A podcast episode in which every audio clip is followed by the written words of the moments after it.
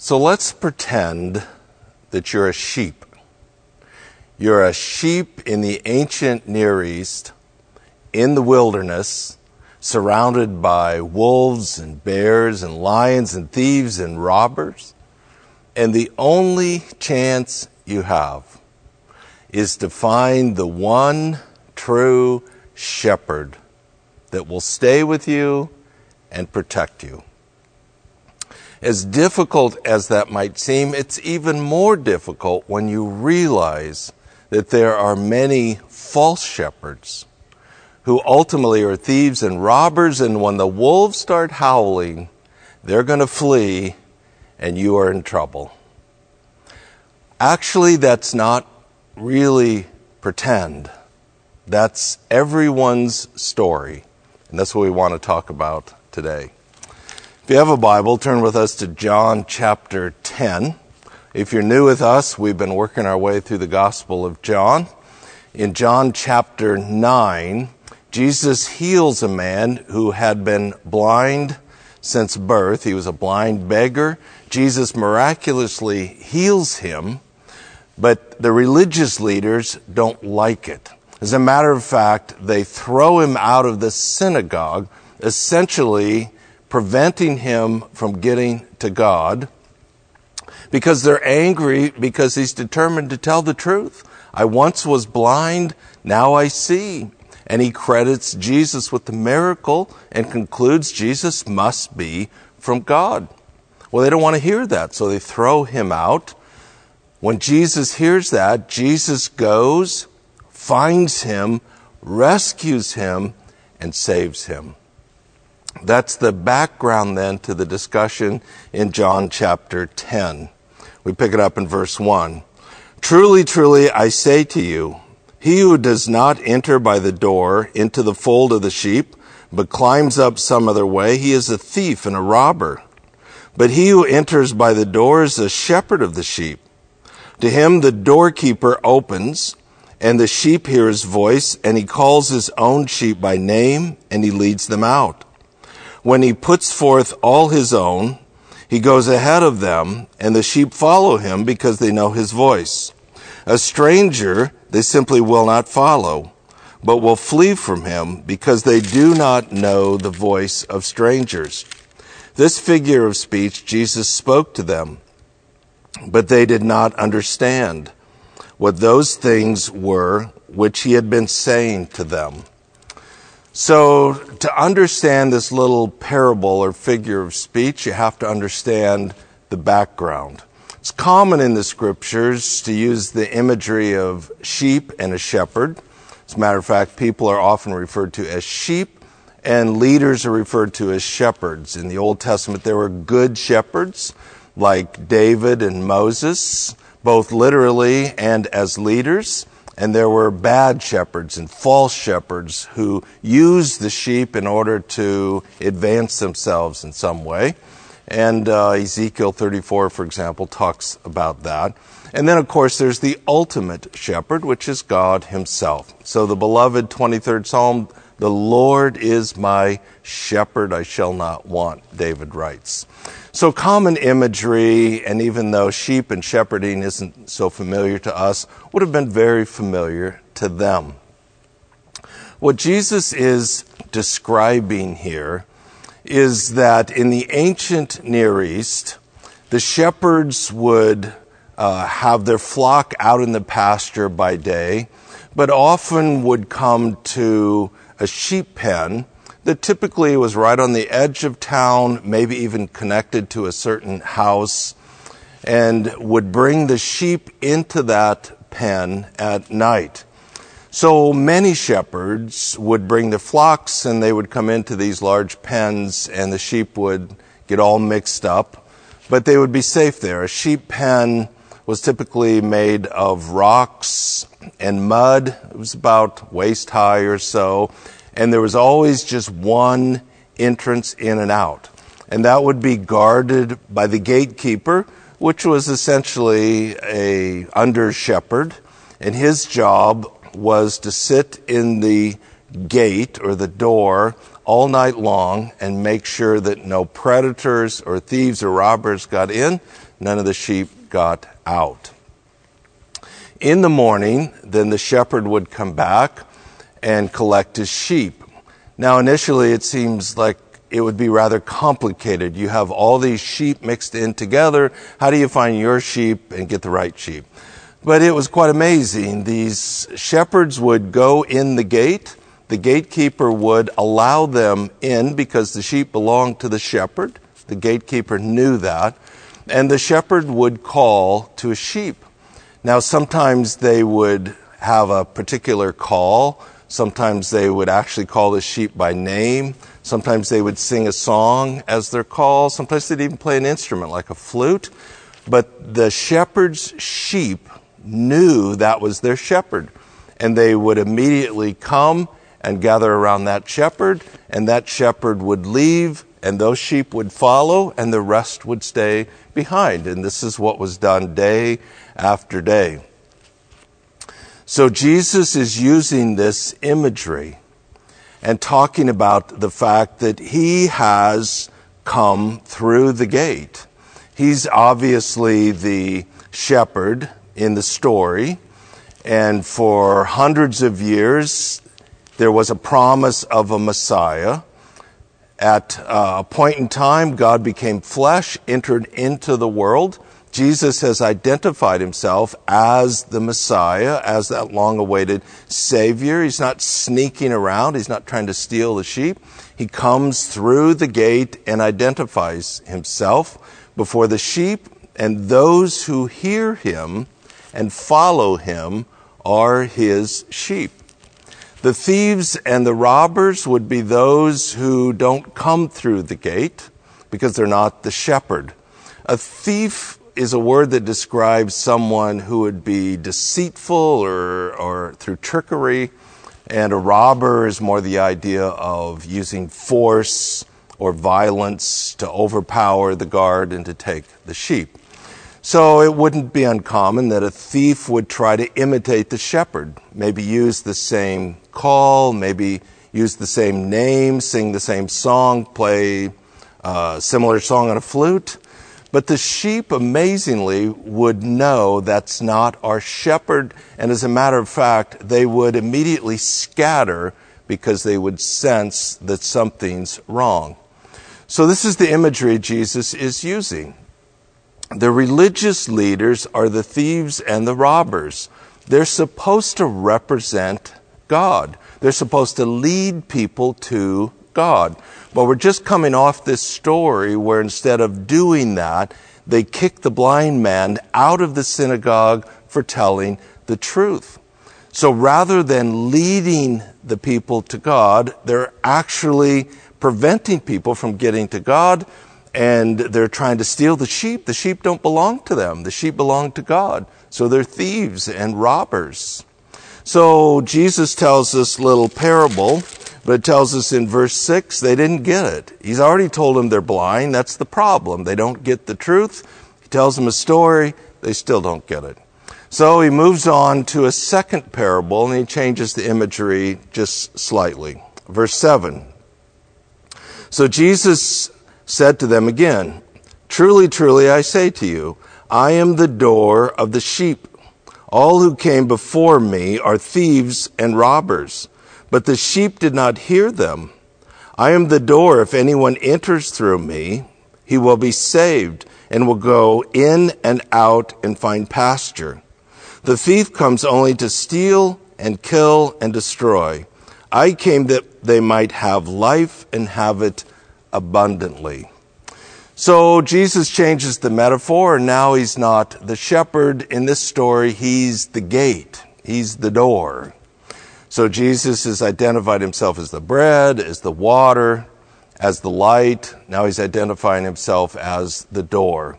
So what is he talking about? What he's talking about is oftentimes these shepherds would take their sheep so far out into the wilderness, it was not practical to bring them back into the larger sheep pen in the evening, so they would stay out in the fields overnight. So they would build smaller sheep pens that again were built from rocks and mud and would have only one door, And as it got dark, the shepherd would move the sheep into the sheep pen, and then the shepherd would literally sleep in the doorway. So he became the door. It's so the sheep couldn't get out, and predators and thieves couldn't get in. So Jesus is identifying himself as the door into the sheep or into this flock. He then identifies in verse 8, he says, "Those who came before me are thieves and robbers." Most people think he's referring to the religious leaders since it's present tense, they are. So in the past, there were false shepherds, there were false messiahs, but he's saying those who came before me are present tense, probably referring to the religious leaders. They're thieves and robbers. The sheep don't belong to them, but they're trying to steal the sheep. They're trying to prevent the sheep from getting to the one true shepherd. So he identifies they just want to use the sheep and kill and destroy. The idea then that Jesus says that he's the door is clarifying again, there's only one way in. There was never multiple gates or doors into these sheep pens. There was one door for their safety and security. I know it's common today for people to want to believe that all roads lead to God, and if it's religion, somehow religion gets people to God. But what we've been learning in the Gospel of John is that's not true. Religion, rather than leading people to God, becomes a barrier to God.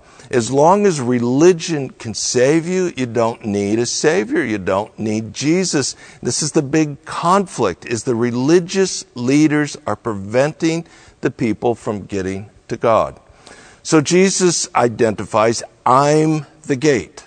And if you're going to be part of my flock, you have to come through me. Jesus will say in John 14, I am the way, the truth, and the life. No one comes to the Father, in other words, no one comes to God, but through me. So Jesus is the gate. But if you're willing to listen to the voice of the shepherd, then through that gate, you enter into his flock. He says, if anyone enters through me, he will be saved. He will be rescued. Rescued from the wolves and the bears and the thieves and the lions. He will be saved. He will be rescued and will go in and out and find pasture. In verse 10, he says he's come that they might have life and have it abundantly. So what is abundant life? Abundant life doesn't mean money. It doesn't mean stuff. It doesn't mean prospering in the things of this world. But rather the clue is when Jesus says they come in and they go out and they find pasture. When the shepherd would stand in the gate and the sheep would enter into the pen, it was an opportunity to count the sheep. If there were sheep missing, he actually knew them by name and knew which sheep were missing. But it was also a time to inspect the sheep, to make sure they didn't have injuries. He would touch them. He would rub them. He would look to see if they had scrapes and scratches and injuries. He would put oil on their injuries. It was a time of healing, a time of kindness and compassion. And the sheep loved that. The sheep then would enter the pen. When the sheep were in, then the shepherd slept in the doorway. With the sounds of predators and wolves and lions and bears, you remember David was a shepherd. And David told Saul he had already killed a lion and a bear with his bare hands. This was part of the story of these shepherds. But the sheep in the pen knew that the shepherd was standing guard. So they actually would rest. They would be quiet. They would be calm. And the sheep knew as long as the shepherd was guarding them, then even if they could hear the sounds of the wolves howling, they were going to be okay, and they'd quiet down and rest. So coming in had to do with healing and kindness and compassion. It had to do with rest and calmness and peace. But when morning comes, the sheep would lead them out into the pasture. There they would find green grass, there they would find fresh water, and there they would find beautiful sunshine, another beautiful day, and there was just a sense, as long as they were following the shepherd, these sheep had an abundant life, going in, coming out, being cared for. So that's what Jesus is talking about here, that he offers eternal life, that he offers to rescue those sheep that enter through Jesus as the gate. What do they experience? They experience the abundant life. What is that? It's a life of forgiveness. It's a life of healing. It's a life of kindness and compassion and care. It's a life of safety. It's a life of security. It's a life of peace. It's a life of calm. We know that no matter what we're going through, the sun's going to come up tomorrow morning, and there he'll take us to pasture and to water, and just the beauty of the sun and another day to be alive. That's what Jesus is offering to those who are willing to enter by the one and only gate. Verse 11, then again, he changes the metaphor back and identifies himself as the shepherd. I am the good shepherd. The good shepherd lays down his life for the sheep. Now, Jesus is not saying, I'm a pretty good shepherd. The language is emphatic. I am the good shepherd. As a matter of fact, literally the Greek is, I am the good, the shepherd. There's only one that's the shepherd. There's only one that is good. Good doesn't mean pretty good shepherd. Doesn't mean just morally good. It's a strong word that means inherently good. As a matter of fact, could be translated noble. I am the good, I am the noble shepherd. I'm the one and only shepherd.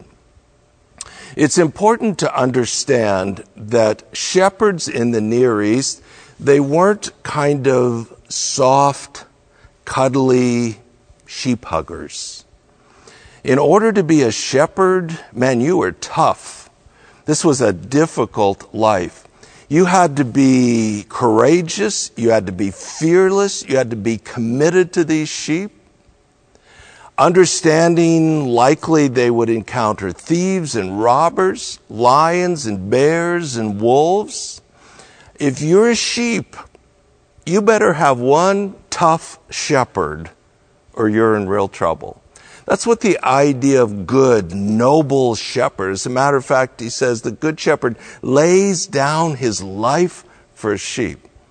Interestingly, in the Gospel of John, John consistently uses that word for, lays down his life for his sheep, pretty much restricts that term to meaning to sacrifice on behalf of. In other words, this noble shepherd is so committed to these sheep that he will die on behalf of these sheep. He'll die before he allows these sheep to be attacked and killed by a predator. So Jesus identifies himself as that noble shepherd that can deliver life. The contrast is in verse 12. He who is a hired hand and not a shepherd, he who is not the owner of the sheep sees the wolf coming and leaves the sheep and flees. And the wolf snatches them and scatters them. He flees because he is a hired hand and is not concerned about the sheep. Contrary to the shepherd would be a hireling, would be a hired hand. He doesn't really care about the sheep. He doesn't know them by name. he's just there to collect a paycheck. He's just there to do a job. And if the wolves come prowling, there's no way he's going to die for a few stupid sheep. So he leaves, he flees. So again, imagine if you're a sheep, and in this moment when the wolves are coming, the one you thought was your shepherd takes off. He's gone. There are very few animals as vulnerable and as defenseless as a sheep. You are in real trouble. That's what Jesus is saying. Verse 14, he says it again. I am the good, the noble shepherd, and I know my own, and my own know me. Even as the Father knows me, and I know the Father, and I lay down my life for the sheep. This is not cold, dead religion. This is a personal, intimate relationship. He's saying, I know my sheep, and my sheep know me. As a matter of fact, he compares that to the relationship he has with the Father. For all eternity, God the Father and God the Son have been in relationship with one another and love one another and celebrate one another. This is an analogy or a picture Jesus will give several times, that the offer of eternal life is to be invited into that level of relationship, to experience intimacy with God like God the Father has known with God the Son. I know my sheep, and my sheep know me. That's what he says there. Verse 16, I have other sheep which are not of this fold. I must bring them also, and they will hear my voice, and they will become one flock with one shepherd. For this reason the Father loves me, because I lay down my life so that I may take it up again. No one has taken it away from me, but I lay it down on my own initiative. I have authority to lay it down, and I have authority to take it up again. This commandment I received from my Father. A division occurred again among the Jews because of these words. Many of them were saying, he has a demon, and he is insane. Why do you listen to him? Others were saying, these are not the sayings of one demon-possessed. A demon cannot open the eyes of the blind, can he? In verse 16, Jesus identifies that I have other sheep not of this fold. There is a difference between a fold and a flock. The fold was the large pen where lots of shepherds brought their sheep. Most people think the fold that Jesus is referring to is Judaism. So Jesus came into his own, and his own received him not. That's what John tells us in chapter 1. So all of the sheep in the pen are those in Judaism. But there are sheep outside of that fold, probably referring to the Gentiles. The message of Jesus will go to the Gentiles, and many, many of those Gentiles will believe. Jesus goes on to say, then they all come together as one flock with one shepherd. So you go through the one gate, no matter who you are, and you become part of one flock with one shepherd. So I think Jesus was referring to the Gentiles, but I also think, just thinking about the Gospel of John, he was talking about those people that Judaism had rejected, those people that were condemned, those people that were thrown out of the synagogue, who had no chance with Judaism as they understood it. So he's talking about the blind beggar, who in the previous chapter was thrown out of the synagogue, and Jesus, as the good shepherd, goes and finds him and rescues him and saves him. He delivers him into his pen, where he will find healing and kindness and compassion and forgiveness and safety and security. I have to think he's referring to the woman caught in adultery, that the religious leaders were willing to use for personal gain. But Jesus had compassion on her. Jesus rescued her. He saved her. He gave her new life. I think about the Samaritan woman. The Jewish religious leaders hated the Samaritans. But Jesus reached out to a woman who had been married 6 times and was living with the next man, in her eyes an outcast. Yet Jesus reached out. He found her. He rescued her, he saved her, which led to a revival among the Samaritans. So I think about the prostitutes, I think about the tax collectors, I think about the sinners and the misfits and the losers who had been rejected and condemned by religion. But Jesus found them, and he rescued them, and he saved them, and he offers them peace and safety and security and forgiveness and kindness in his pen as part of his flock. So that's what Jesus is saying. But in order for that to happen, in order for Jesus to actually be the door or the gate, Jesus would have to give up his life. And that's what he says, that he will give up his life, not because the plan went badly, not because it was forced on him, but he willingly chose to give up his life, just like the good shepherd would do for the sheep, in order to sacrifice for the sheep. He would die their death. The Bible teaches that death is a result of sin. So until the sin problem is dealt with, there's no way to defeat death. So Jesus actually came for the purpose of dying to make payment for sin. The wage of sin is death. So Jesus would die that death on behalf of us, the sheep. In order to then take up his life again, which means once sin was defeated, death died.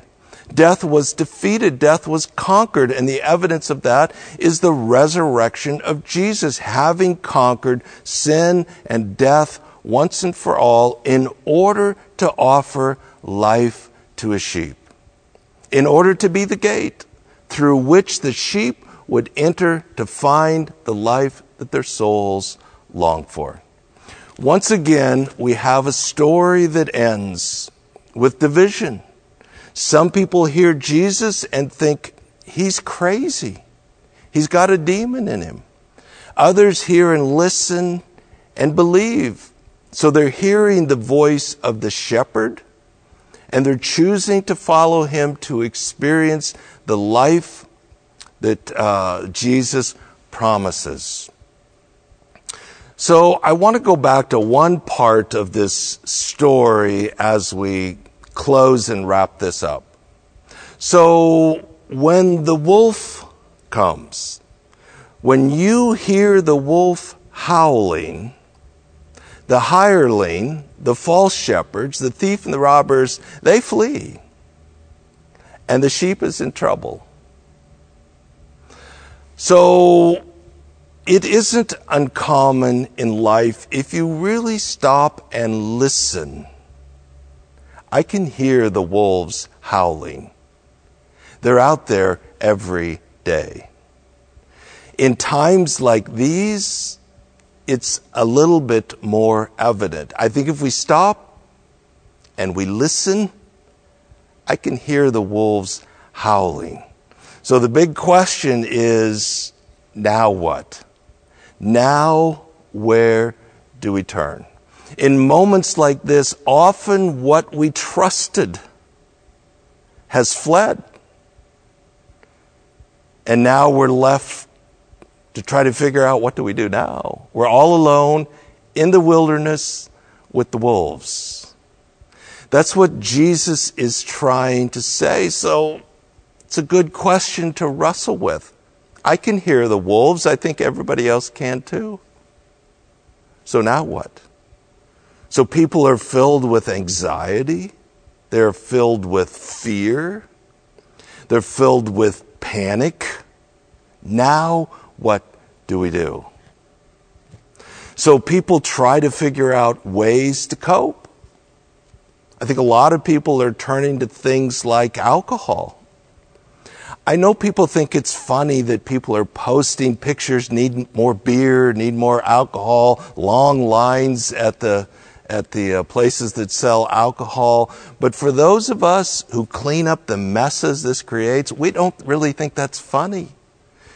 People are turning to destructive behaviors because they don't know how to cope. I hear people say, I need a drink. Whenever those words come out of your mouth, you are in trouble. There's a difference between having a drink and needing a drink. Needing a drink to cope is not coping. You can't cope. That's why you're escaping, because you don't know what else to do. People turn to drugs. People turn to pornography. As a matter of fact, the pornographers have offered free pornography for people that are quarantined at home during this time. They're doing people such a wonderful service, aren't they? More families destroyed, more people addicted, more messes that will have to be cleaned up. Why do people turn to something like pornography? It's because they can't cope. They don't know how to cope, so they escape. Other people, it's their anger. It's their fear. It's their rude behavior. You talk to anybody that's out working in the grocery stores or places where they have to deal with people. Everybody's saying the same thing. People are so rude and people are so angry. People turn into bullies. People get so selfish. They start hoarding. All this is driven by their fear and their panic. They don't know what to do. People get pushy and panicky. And all that is reflective of the fact that we hear the wolves howling. And what we thought we could trust has disappeared. And now we don't know what to do. Well, I just want to share something with you. I hear the wolves howling. And to be honest, I'm sleeping just fine. I'm not fearful. I'm not worried. I'm not anxious. It's not because I'm something. It's because I know the shepherd and the shepherd knows me. He knows me by name. He brings me in. He checks to see if I need healing, if I have wounds, if I need medicine. He touches me and treats me with kindness and compassion. He puts me in the pen where even though I can hear the wolves howling, I know he's got this. He's at the gate. Nobody's getting in. He's going to take care of me. I can be at peace. I can be at rest. I don't have to be anxious. I can sleep just fine. Everything's going to be fine. But I also know tomorrow morning the sun's coming up and he will lead me to pasture. Green, lush fields, fresh water, and beautiful sunlight that reminds me that as long as I listen and follow the shepherd, he's got this. Everything's going to be okay. Jesus says, if anyone, it doesn't matter if you're the nicest person in the world, it doesn't matter if you're the worst sinner in the world, anyone who's willing to enter through the gate, through Jesus, to listen to the voice of the shepherd and follow him, he promises, I will rescue, and I will put you in my flock, and I will guard you, and I will protect you, and I will save you, and I will give you the life that your soul longs for. If you're really quiet right now, I can hear the voice of the wolves. They're out there. I know that. But if you listen a little bit more carefully, the voice of the shepherd is calling. And as long as I listen as long as I follow, everything's going to be okay. He's got this. My prayer is that you will listen to the voice of the shepherd, the good shepherd, the noble shepherd, the one true shepherd, and follow him and find the abundant life that he promises. Let's pray. Our Father, we're so thankful that in these days of uncertainty, we hear the howl of the wolves. But we know the Good Shepherd, and the Good Shepherd knows us. So there's nothing to fear. We can trust that he will take care of us. Lord, for those struggling to cope, may they listen for the voice of the noble shepherd, and may they choose to follow Jesus and experience his forgiveness and his kindness and his compassion and his care. Lord, this we pray in Jesus' name. Amen.